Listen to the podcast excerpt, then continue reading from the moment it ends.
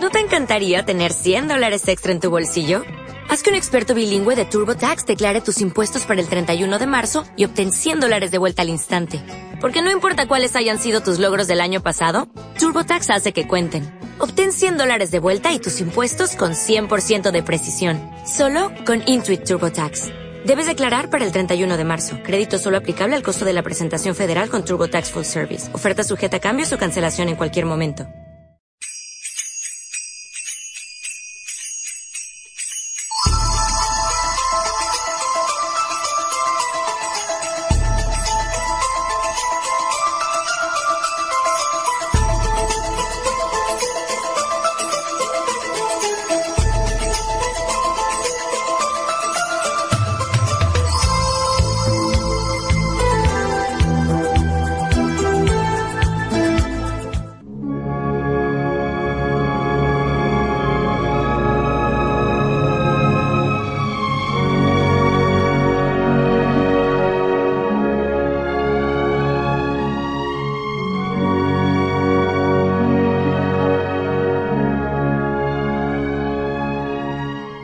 Iniciamos una nueva edición de Pasa la Vida, el programa que produce Mundo Obrero Radio. Te habla Enrique Tebar.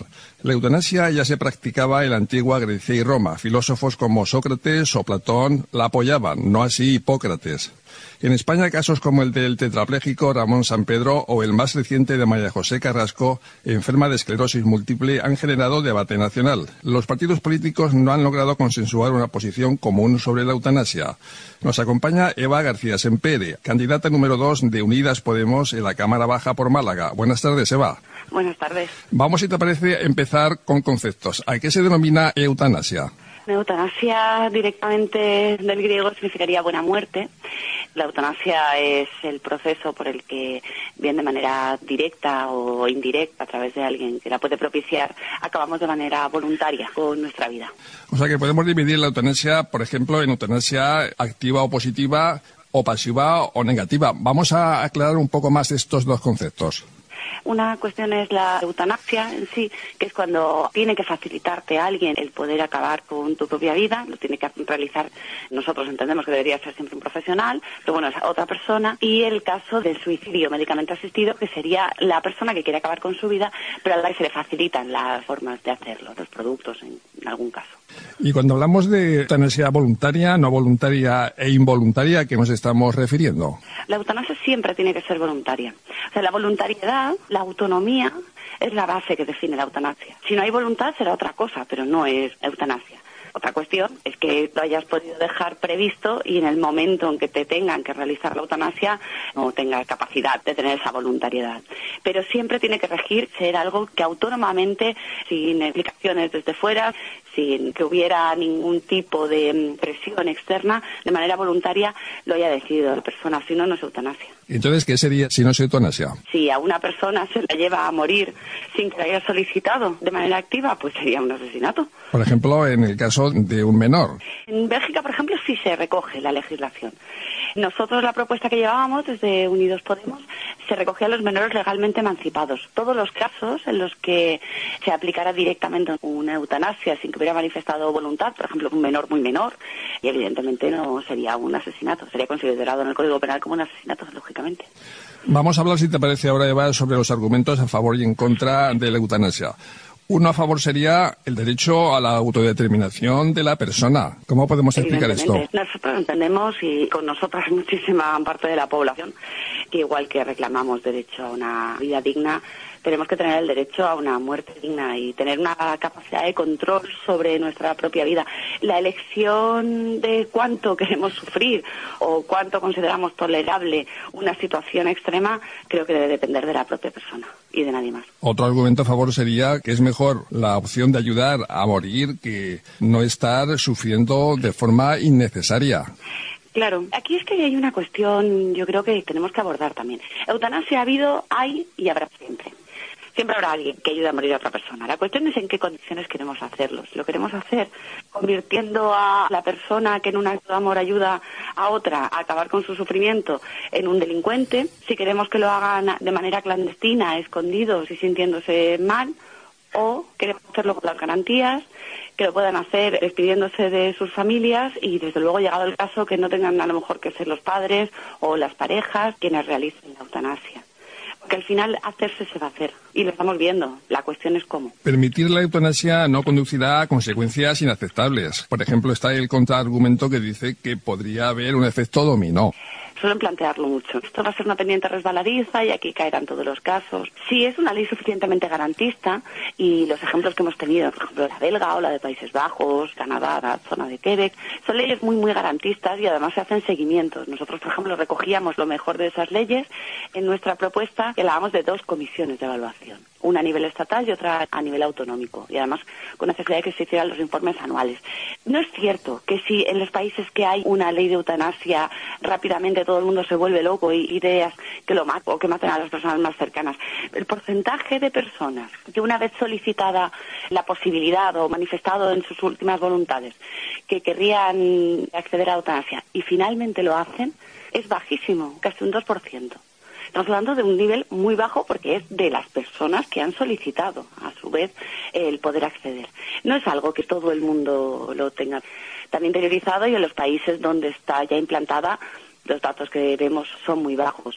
Lo que sí es que abren a lo mejor otros supuestos, pero no es tan mayoritario. La pendiente resbaladiza, por lo menos, no la hemos visto en los países que tienen la eutanasia implantada desde hace años. Un argumento en contra de la eutanasia sería que hay disponibilidad de alternativas, como la interrupción del tratamiento activo combinada con el uso del alivio del dolor. Claro, es que no es contradictorio, sino que son complementarios. Y, de hecho, nosotros entendemos que es la manera en la que se tiene que recoger en la legislación. Existen toda una serie de alternativas. La cuestión es si esas alternativas, en el momento concreto, te sirven. Es decir, claro que hay paliativos del dolor, pero también es cierto que hay personas que dicen, no quiero pasar los últimos tres meses, dos años, porque en algunos casos no se puede saber exactamente el tiempo, absolutamente drogado con morfina. Eso para mí no es calidad de vida, ni para mí ni para los míos, y yo esto no lo quiero. Entonces, ¿existe la alternativa? Sí. ¿Le es válida a la persona? No. Interrupción de los tratamientos igual. La cuestión de la eutanasia, normalmente la gente no tiene tanto miedo a morir como miedo al dolor, y es lógico. O miedo a la mala calidad de vida. Y hay personas que dicen, yo suspendo el tratamiento, pero eso significa que voy a estar los últimos tres meses o años, ya digo, muchas veces tampoco se puede saber, sufriendo muchísimo y con altos niveles de dolor, pues tampoco lo quiero. O en enfermedades degenerativas, preso de tu propio cuerpo y no te puedes mover, y no lo quieren. De hecho, es curioso que nosotros defendemos los cuidados paliativos que lleguen a toda la población, porque no llegan, y sobre todo si ya vives en el mundo rural, despídete. Son los partidos que dicen, eutanasia no, es importante apostar por los cuidados paliativos, los que más recortan en ellos. Así que la verdad me parece un poco extraño, pero es un complemento todo, y que la persona tenga la capacidad. Somos tan insistentes con el tema de la voluntad, que decida qué necesita en cada momento. Vamos, si te parece, ahora a hablar, Eva, sobre las razones de la eutanasia. En un estudio que se hizo en Oregón, que como sabes está regularizado lo que es la eutanasia, en dos mil trece decían que las causas fundamentales eran la pérdida de la dignidad de la persona y que podría ser una carga para los demás. Sí, no es tan extraño. De hecho, tenemos ese sentimiento de culpa judío-cristiano muy asentado. Cuando les preguntas a las personas cuál es una de las cosas que más les preocupa, es ser una carga para las familias. Hay una parte que se puede solucionar, y pues que todo es complementario. Se podría solucionar con buenos centros de asistencia, con una ley de dependencia que llegara a todo el mundo, con unos buenos cuidados paliativos, pero luego hay otra parte que acaba ahí, no da más, en los casos de sufrimiento intolerable. O sea, eso podría resolver todo el abanico que no es eutanasia, podría resolver algunos casos, pero luego otros no. Por eso entendemos que tiene que estar regulado todo. Si hablamos de pérdida de dignidad, ¿cómo interpretas tú este concepto? Esto ya es que es una cuestión muy personal, no depende de estudios. Pérdida de dignidad, pues yo entiendo que es cuando no te puedes valer por ti mismo y llega un momento en que entiendes que ese no valerte por ti mismo te está afectando en lo que tú consideras que es como tu identidad. Si no te puedes mover absolutamente nada, depende de los demás para todo. Me acuerdo de Azucena Hernández, uno de los ejemplos que ponía, que ella lo llevaba muy mal, era cuando no podía dormir por la noche y para poderse fumar un cigarro tenía que despertar a sus padres. Y para ella le parecía intolerable, porque es una cuestión absolutamente subjetiva. ¿Qué es intolerable para ti? ¿Qué es esa pérdida de dignidad? Pues a lo mejor es algo tan pequeño como no poderte fumar un cigarro porque estás agobiada. y yo entiendo que la pérdida de dignidad no tienes ningún tipo de control sobre tu vida. Hay gente que puede vivir muchos años sin poderse mover y sin embargo son felices y le llevan bien y es maravilloso, pero a lo mejor otras personas no y sienten que se les ha robado esa autonomía y sin esa autonomía no pueden vivir. En Holanda, a las personas que se les aplica la eutanasia, el uno por ciento son demencias o problemas psíquicos significativos y el noventa por ciento están en la fase terminal. Lo único que sí ha tenido que quedar recogido previamente es la destrucción de voluntades previas, es decir, no se puede aplicar eutanasia a una persona con demencias, un deterioro cognitivo grave, si no lo ha dejado expresamente indicado en el momento en el que sí tenía capacidad de expresar voluntariedad de manera inequívoca. Y eso es una de las cosas que da mucho miedo. En algunos casos hay más miedo, en términos generales, analizando estudios, hay mucho más miedo a perder la capacidad cognitiva muchas veces que la motora, porque ahí es todavía es más evidente querer menos. ¿Consideras que el capitalismo convierte la muerte en un tabú y que la defensa de la vida es el principal mandato del Estado de Derecho? Yo creo que el capitalismo nos arrebata los procesos de duelo y nos arrebata todo aquello que no pueda vender mercantilizándolo, porque yo creo que tiene dos caras en esto. Una que nos vende que es importante alejarnos de la enfermedad, alejarnos de la tristeza, alejarnos del dolor, alejarnos de la muerte, porque tenemos que ser eternamente jóvenes, eternamente guapos, porque nos puede vender muchos productos. Pero por otra parte, por eso nos arrebata todos los procesos de duelo y nos lo quita, pero por otra parte también es perfectamente capaz de hacer negocio con la muerte. Y en ese sentido se adaptaron muy bien los procesos de duelo y de acompañamiento, incluso de entierros y de todo lo que acompañaba cuando fallecía un familiar, alguien querido, también aprendí a quedárselo. Y hacemos de la muerte cada vez un proceso más deshumanizado y en el que nos apartamos más. No queremos saber qué es lo que pasa, no queremos conocer todo el proceso. Yo creo que es importante saber que el dolor existe, que estos casos existen y no mirar para otro lado. El capitalismo es bastante necropolítica, en mi opinión. Hablamos, Eva, de la relación entre la religión y la eutanasia, que en España las dos que más se practican es la cristiana y la musulmana. ¿Cuál es la posición de estas religiones con la eutanasia? La defensa de la vida y que la vida no nos pertenece, sino que pertenece a Dios, es la doctrina oficial de la Iglesia. No conozco tanto la musulmana, como casi todas las religiones del libro, chispa más o menos así, porque esa pertenencia de la vida a Dios sí que es común.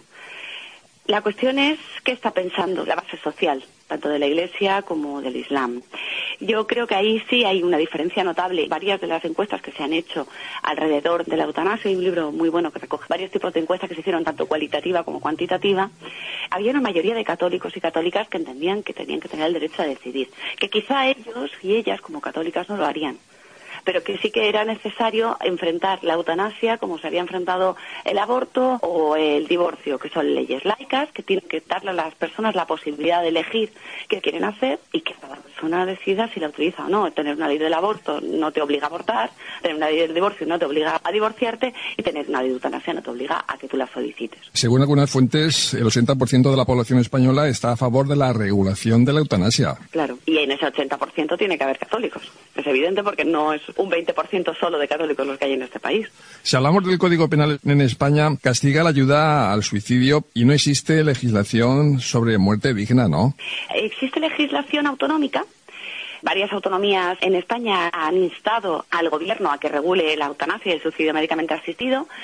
Tienen instrucción de voluntades previas y toda la fase que pueden hacer hasta que topan con el Código Penal, sobre todo Andalucía a la cabeza fue de las primeras, porque Navarra y Cataluña recientemente que ha pedido la despenalización de la eutanasia, pero hay un paso fundamental. El correlato sería, si tenemos una ley de autonomía del paciente desde dos mil dos que llega hasta donde llega, lo que nos falta es la modificación del artículo ciento cuarenta y tres punto cuatro del Código Penal, que es el que penaliza la ayuda a morir, suicidio médicamente asistido y la eutanasia en este caso.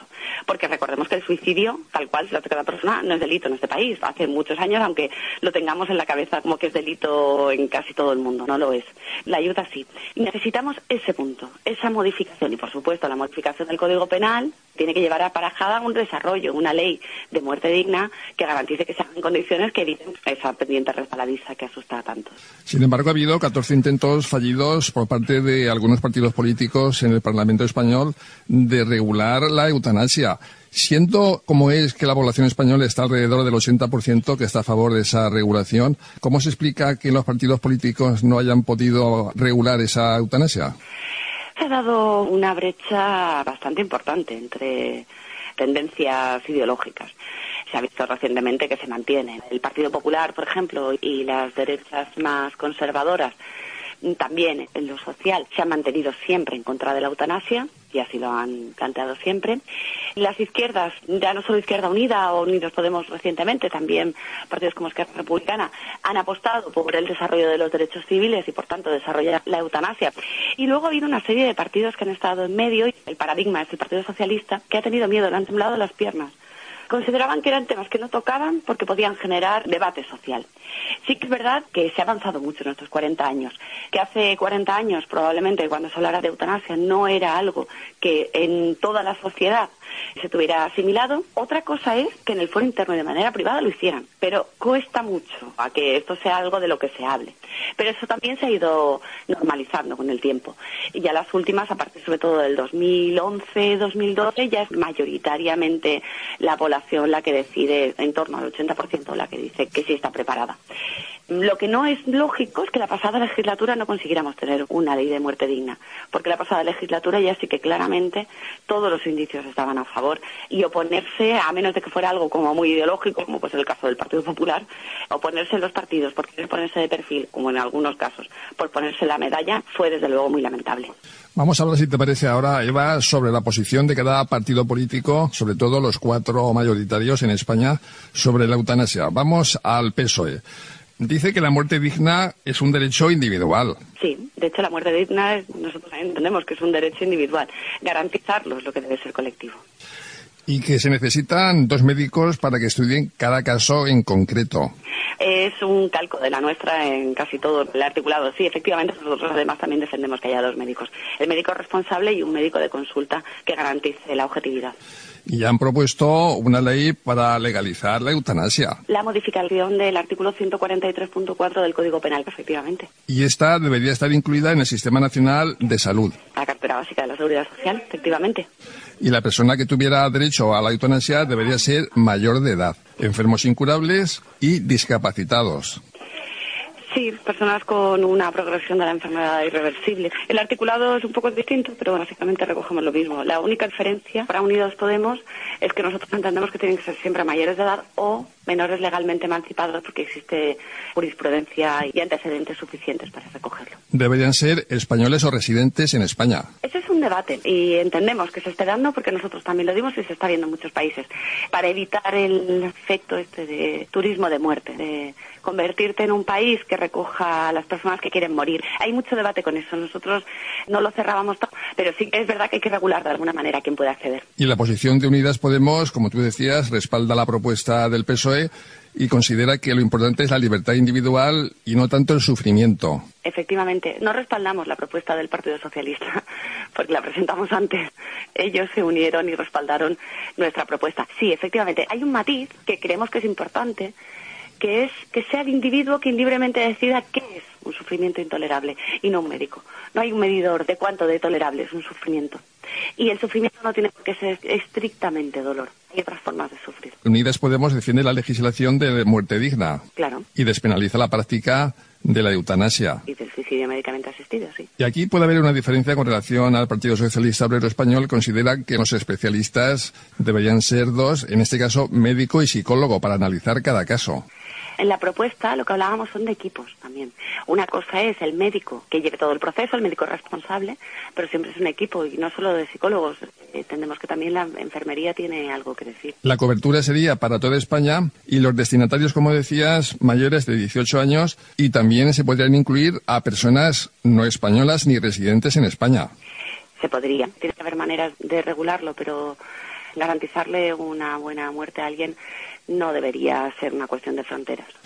Y luego la legislación debería controlar todo lo que es el proceso de la eutanasia. Esto es fundamental. Sí, claro. Tiene que estar muy garantizado tanto el derecho a acceder a la eutanasia como el derecho a la objeción de conciencia de los profesionales que, llegado el caso, deberían ejercerla, se garantista a toda la administración en todo el proceso para que no se den casos de mala práctica, y eso debe estar muy recogido, muy regulado y traspuesto a las comunidades autónomas para que también garantice que se está dando. Por un lado y por otro, es decir, se habla mucho del miedo a, y si no está bien regulado, matarán, como una suerte de eugenesia colectiva, a todos aquellos que no sean útiles a la sociedad.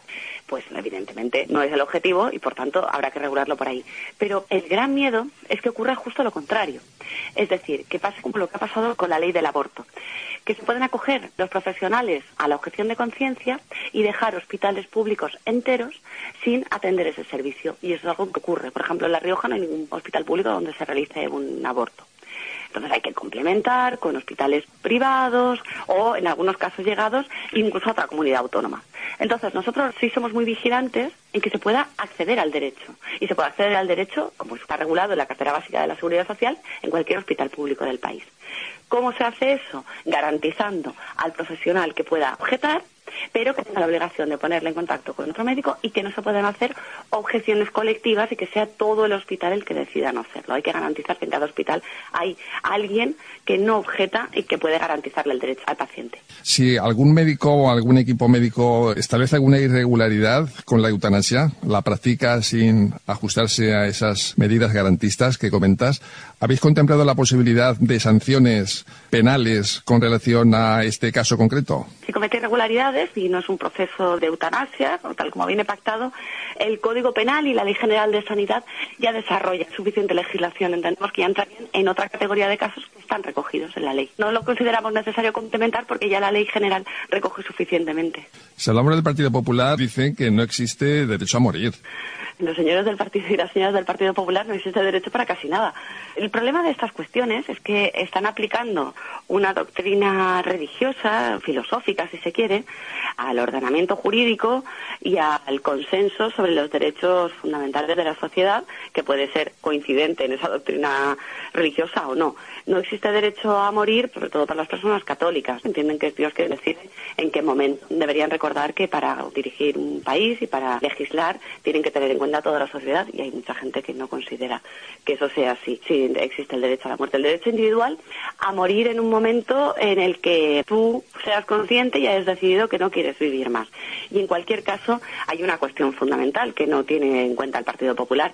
El suicidio lleva despenalizado en este país desde, creo recordar, que antes de que muriera Franco, el dictador. O sea que ya llevamos bastante tiempo sin que el suicidio en este país esté penalizado. Otra cosa es la cuestión de los seguros, pero eso va por otro lado. Pero no es delito en este país suicidarse, con lo cual sí se tiene derecho. Es decir, no hay nada que te impida morir cuando tú consideres que quieres hacerlo. También consideran que no existe un debate nacional sobre la eutanasia. Estarán un poco lejos de la sociedad. El debate evidentemente existe y no hay más que ver qué ocurre cuando se dan casos lamentables como el de María José, el último, pero otros que han ido saliendo a lo largo de todos estos años, empezando con Sampedro y demás, que sí, sí ha generado ese debate, sí existe ese debate social.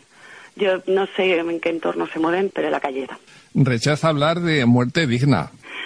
No sé qué argumentará. Dicen muchas veces esto de todas las muertes son dignas. Claro que sí. Pero la cuestión es si todas las muertes son dignas para la persona que la está sufriendo. Cualquier muerte puede ser digna si la persona que está en ese trance considera que es digna.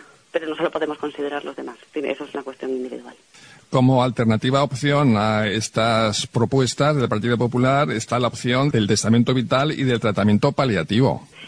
Claro, pero eso es lo que comentábamos antes, existe ese testamento vital que llega hasta la suspensión de tratamiento, la sedación terminal, o sea, abarca mucho, es un avance, por supuesto. Están los cuidados paliativos, que lamentablemente los recortes en este país han dejado un poco temblando, pero que también si llegaran todos y a todas serían maravillosos, pero hay una parte que no se puede cubrir ni con el testamento vital, ni con los cuidados paliativos, y ese es el hueco que queremos completar.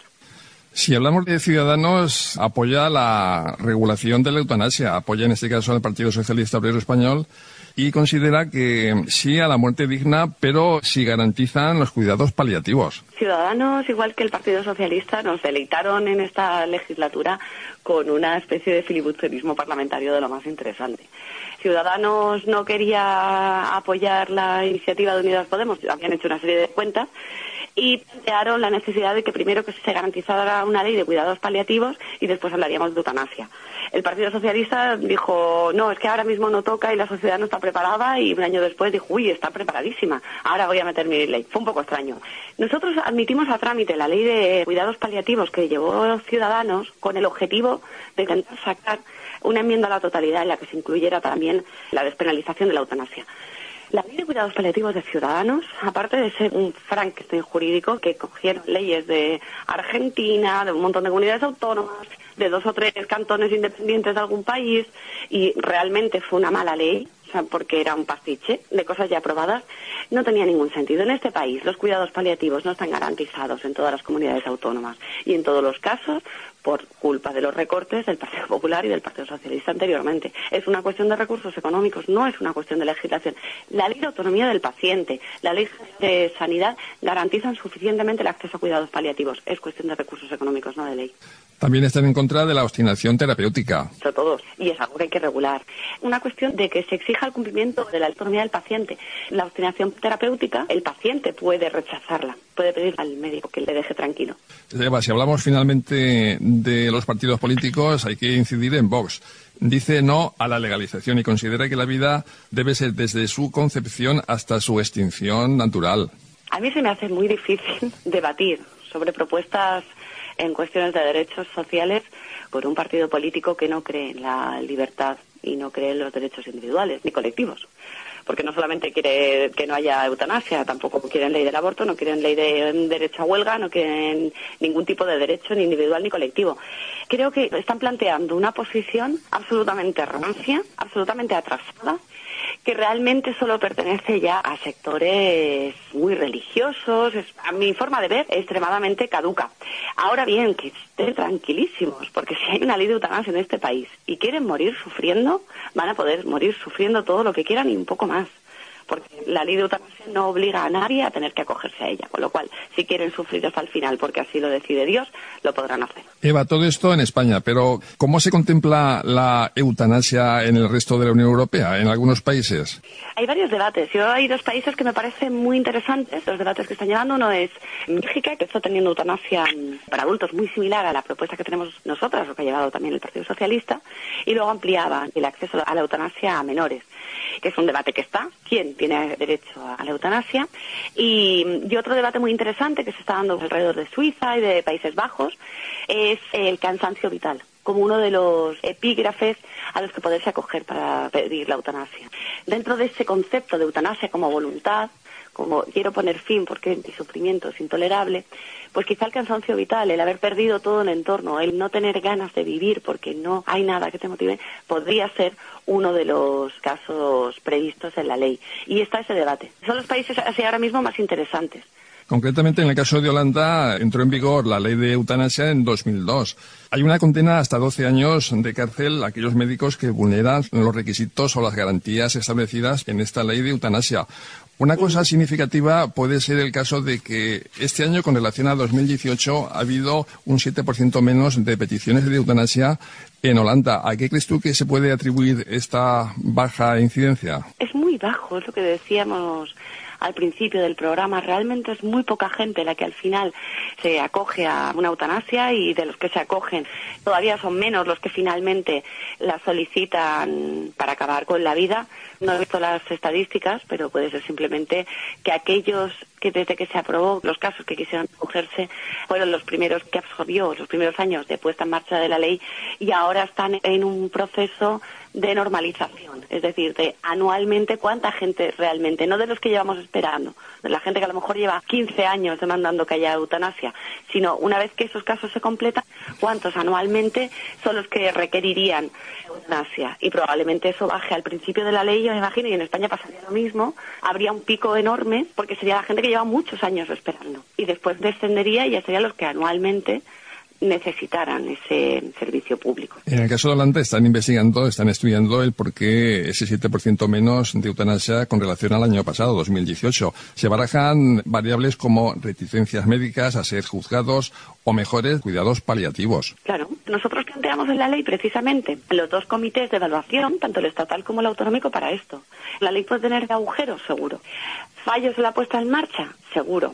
Cosas a mejorar, segurísimo. Que además hay que avanzarlas, porque las leyes todas llegan a un momento que se pueden quedar obsoletas y hay que recoger más supuestos también. Y para eso es necesario, para evaluar cuántos casos se han dado, por qué ha podido descender, porque la gran parte de la población en el último caso ha decidido que vive mejor y quiere morir mejor rodeada de los suyos a través de los cuidados paliativos que van poniendo fin a su vida, de lujo. Que otros dicen que no, que quieren acceder a la eutanasia, pues de lujo también, y mejorando siempre. A mí me parece importante, y saber qué es lo que pasa cuando hay cambios en la tendencia tan drásticos, un treinta por ciento o algo así, que se investiguen. Que los médicos tienen miedo a que haya represalias, porque puede haber un vacío quizá en la protección que tengan en cuanto al Código Penal, que se analice. Para eso están los comités. Nosotros entendemos la verdad que tiene que ser anual. ¿Qué opinión te merece que en Holanda concretamente haya un centro privado donde se practican la eutanasia? ¿Eutanasia? Nosotros eso sí que lo tenemos meridianamente claro.